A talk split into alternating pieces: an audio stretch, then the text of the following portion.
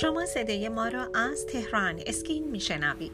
به نام خالق زیبایی. سلام و درود خدمت شما کاربران عزیز. سپیده مهران هستم از صدای رادیو تهران اسکین. در این صدای رادیویی می‌خوام تجربه یکی از اشخاصی رو که وبلاگ نویس هستن و شاید خیلی از شما ایشون رو بشناسین هدا بیوتی رو می‌خوام در مورد فیلر لب برای شما بگم. ایشون تجربیاتی داشتن ده نکته رو معرفی کردن در این زمینه از تجربیاتشون.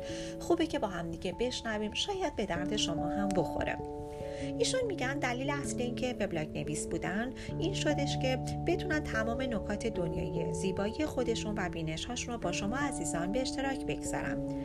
قطعا فیلر لب همون پرکننده لب در حال حاضر داغترین درمان زیبایی به شمار میره. بنابراینشون خواستن که تجربه شخصی خودشون رو در خصوص فیلر لب با شما عزیزان به اشتراک بگذارم.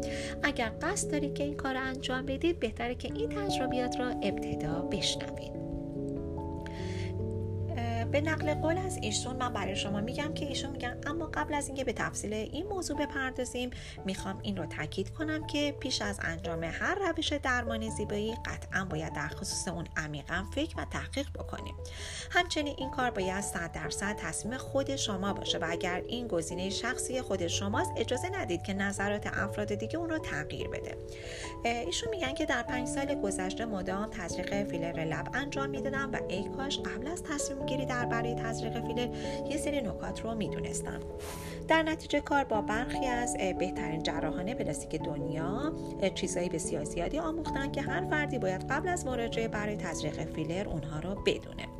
و اما فیلر لبشون گفتن که در مورد پزشکتون حتما تحقیق بکنیم. قطعا مهمترین موضوع هست و قطعا چیزی که باید برای اولین بار به اون توجه می‌کردم.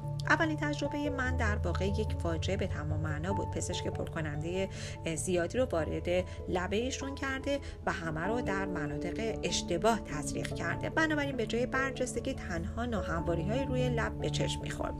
ایشون میگن که از اشتباه من پند بگیری و بررسی ها رو بسیار زیادی رو انجام بدین در این زمینه. که بریم پیش یک جراحی که داره مجوز و متخصص پوست باشه و همچنین داره مجوز کار تزریق باشه حتما. یه پزشک خوب قادر خواهد بود که اطمینان حاصل بکنه که لبخند شما در حد تعادل هست و همه چیز به نظر صحیح و درست برسه. البته که مشاهده تخفیف های شگفت انگیز و وسوسه انگیز می‌تونه شما رو واقعا به گمراهی برکشونه.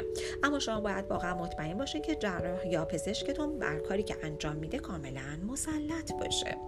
دومی که مقدار کم تزریق بکنی. همیشه می‌تونید فیلر بیشتری رو دریافت بکنیم.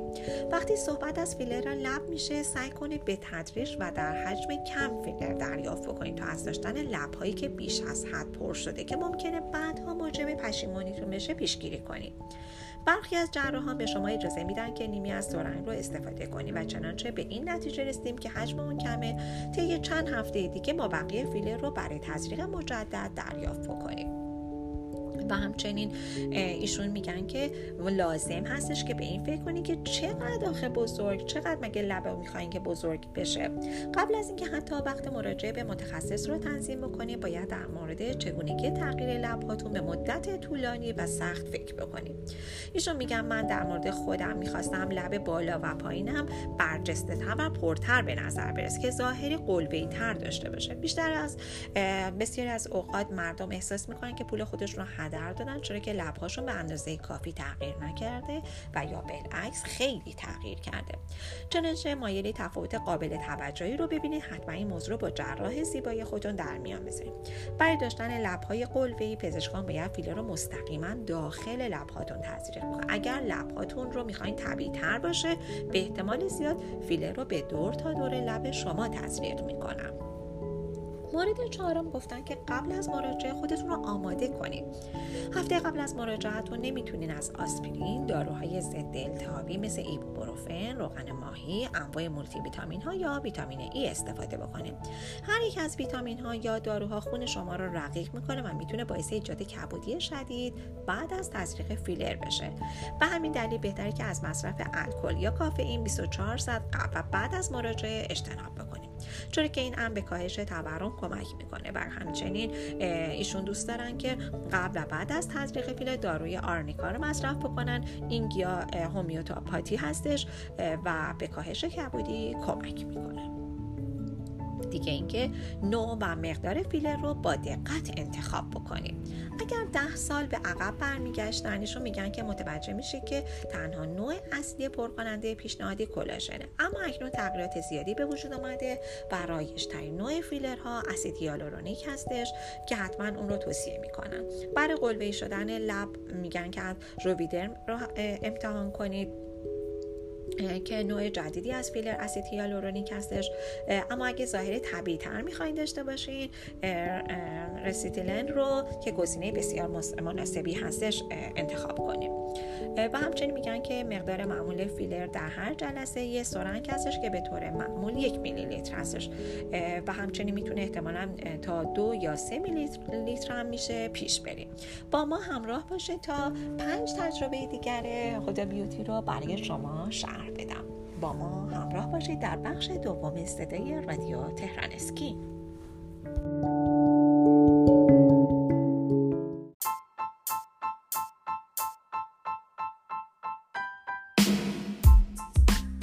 خواهان زیبایی هستید و تمایل دارید با بروزترین و جدیدترین روش ها و همچنین مطالب ارزنده در حیطه زیبایی آشنا شوید با وبسایت تهران اسکین مرجع تخصصی و اطلاع رسانی پوست مو لگزر و زیبایی کشور همراه باشید.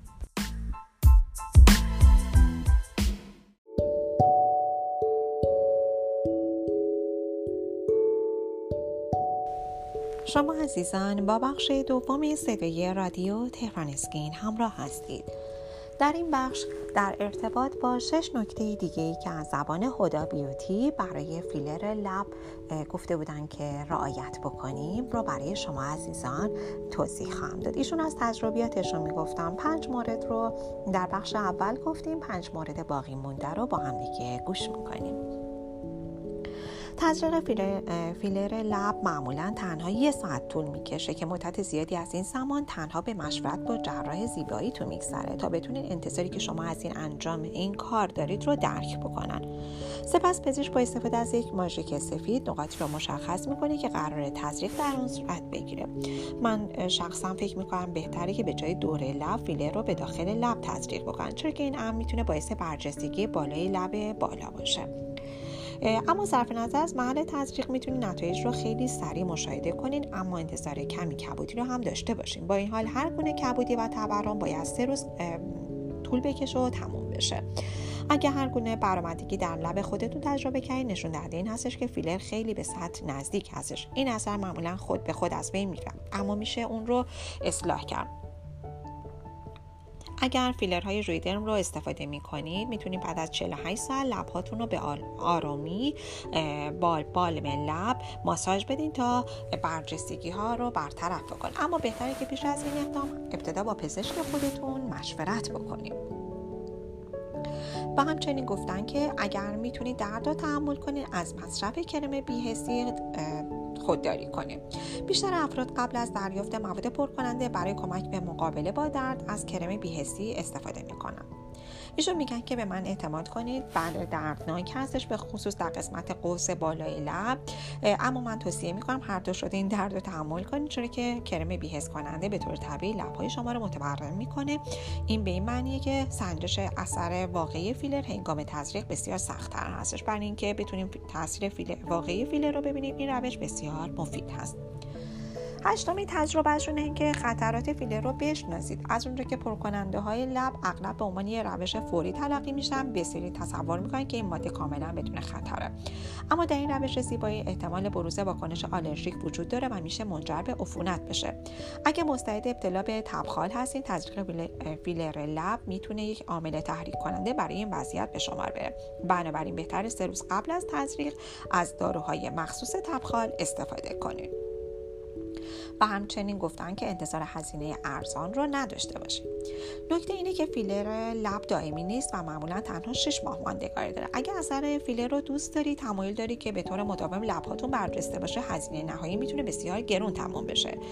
یه سرنگ فیلر که می‌تونه هزینه متفاوتی رو در مرکز زیبایی مختلف داشته باشه در واقع میشه یک روند اعتیادآور باشه. این درمان برای بسیاری از افراد معمولا هرگز یک بار برای همیشه نیست. بنابراین فقط هزینه یک جلسه رو در نظر نگیرید بلکه اینو در نظر بگیرید در مدت یک سال چقدر می‌تونین هزینه بکنید و همچنین تجربه آخرشون می‌تونین اثرات پرکننده رو معکوس کنیم ایشون میگن که باید اعتراف کنم که اولین باری که تزریق فیلر رو انجام دادم به اندازه که باید در مورد جایی که قرار بود تزریق انجام بدم تحقیق نکرده بودم. ای کاش می‌تونستم می‌دونستم که اگر پرکننده های اسید از پرکننده اسید هیالورونیک رو انتخاب کنم که رایج ترین نوع فیلر هستش می‌تونه اثرات اون رو با استفاده از هیالورونید از آنزیمی رو که تخریب اسید هیالورونیک رو تسریع میبخشه و به سرعت و با اطمینان خطر معکوس کنید. و من به شما عزیزان توصیه می کنم پیشنهاد می کنم که حتما به وبسایت تخصصی تهران اسکین سری بزنید تا از بروزترین اطلاعات در حیطه زیبایی با خبر باشید و شما عزیزان می‌تونید راز زیبایی و جوانی خودتون رو با تهران اسکین تجربه کنید.